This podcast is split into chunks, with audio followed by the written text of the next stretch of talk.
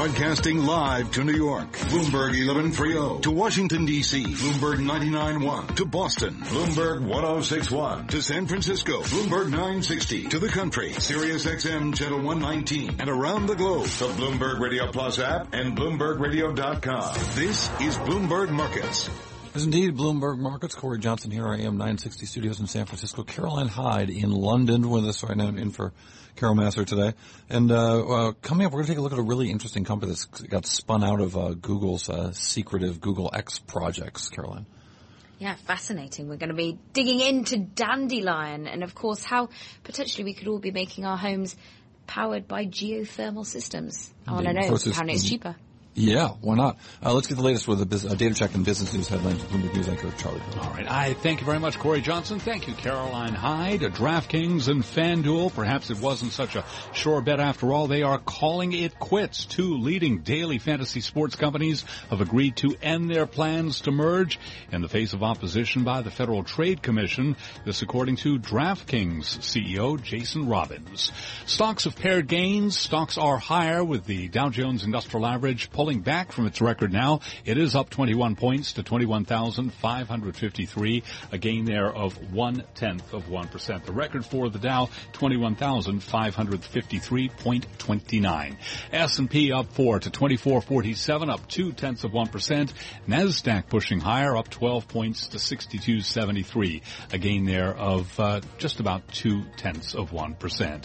Fed Chair Janet Yellen back on Capitol Hill today saying the U.S. economy will have trouble achieving growth rates of 3%.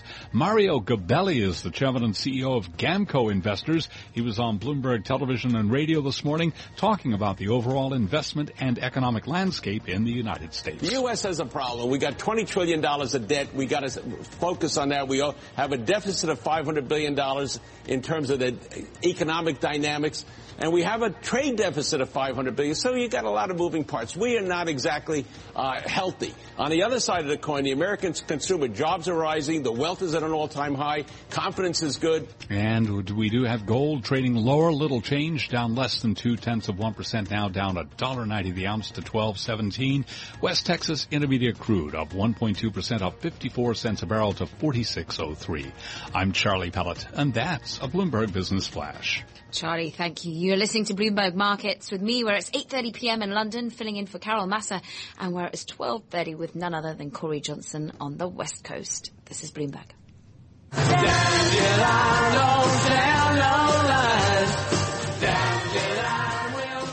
Dandelion's the name of the company. CEO uh, Kathy Hannun joins us right now, and, and uh, Kathy, it's a fascinating technology. Yours is a young company, but coming out of Google X. Talk to me about the, the what sort of tell our listeners what Google X is and how how you guys came out of that.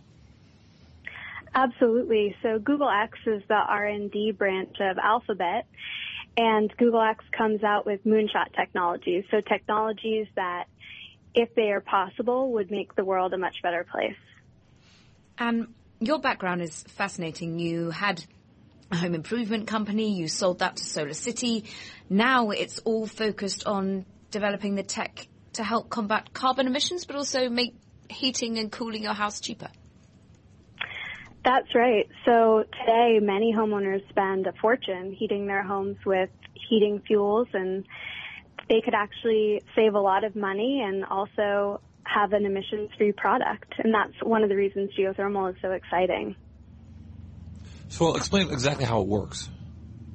The sort of Absolutely. home geothermal so, thing, because it seems it seems like a crazy science project for a little house, or even a big house.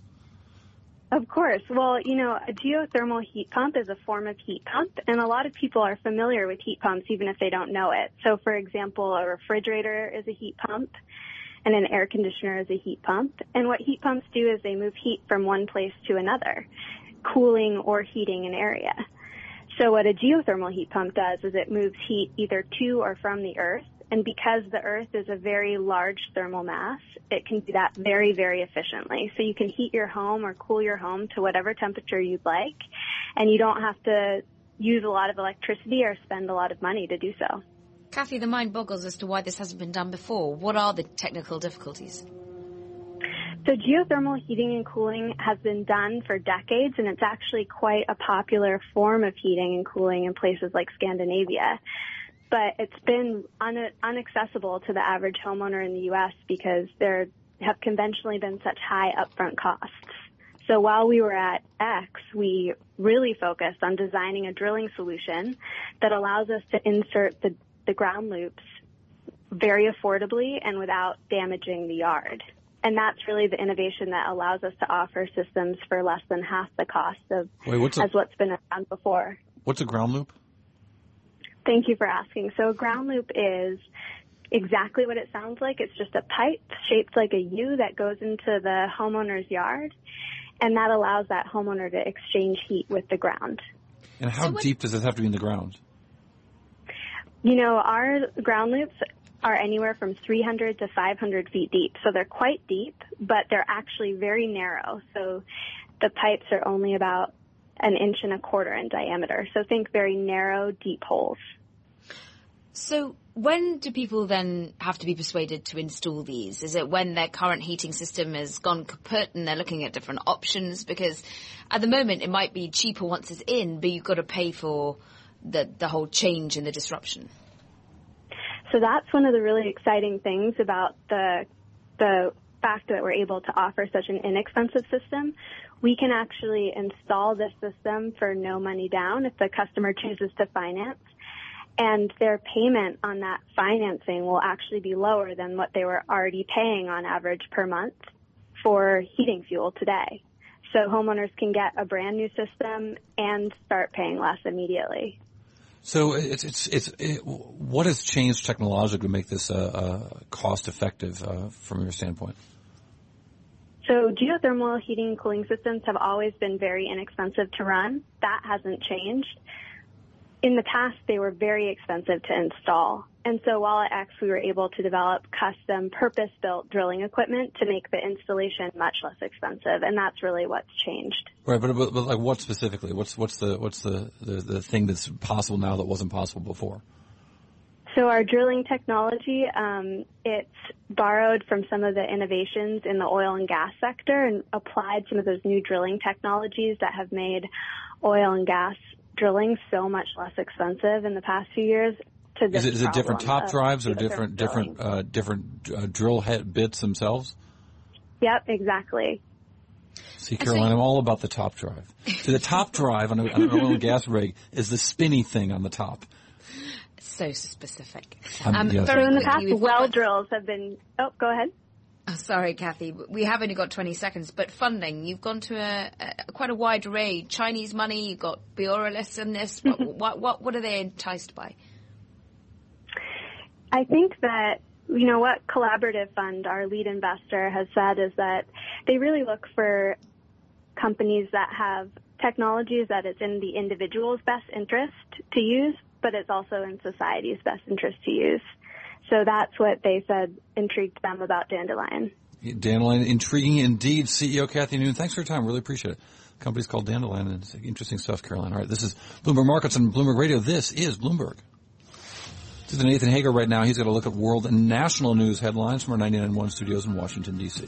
That I do, Cory. Thanks. President Trump is looking to bolster America's oldest alliance in France. The friendship between our two nations and ourselves, I might add, is unbreakable. President speaking alongside French President Emmanuel Macron, but the controversy surrounding his oldest son, Don Jr., has followed him to Paris. Most people would have taken that meeting. It's called opposition research or even research into your opponent. Still, Senate Judiciary Committee Chairman Chuck Grassley says he wants Don Jr. to testify before his committee in light of emails that suggest he was eager to hear damaging information about Hillary Clinton from the Russian government during his father's campaign.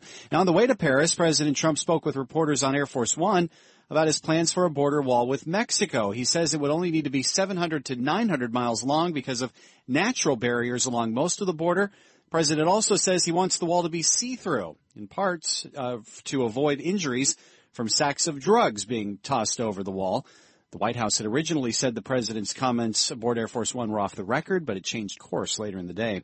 Senate Republicans have released a revised health care bill. It is still unclear, though, whether it has enough support to pass. It includes $70 billion over a decade to shore up insurance markets while allowing for bare bones insurance plans. This bill is an improvement, a big improvement to a lot of the naysayers on the bill to begin with. Alabama's Richard Shelby on Bloomberg Television. At least two Republicans say there's still no votes. Global news powered by more than 2,700 journalists and analysts in more than 120 countries. This is Bloomberg.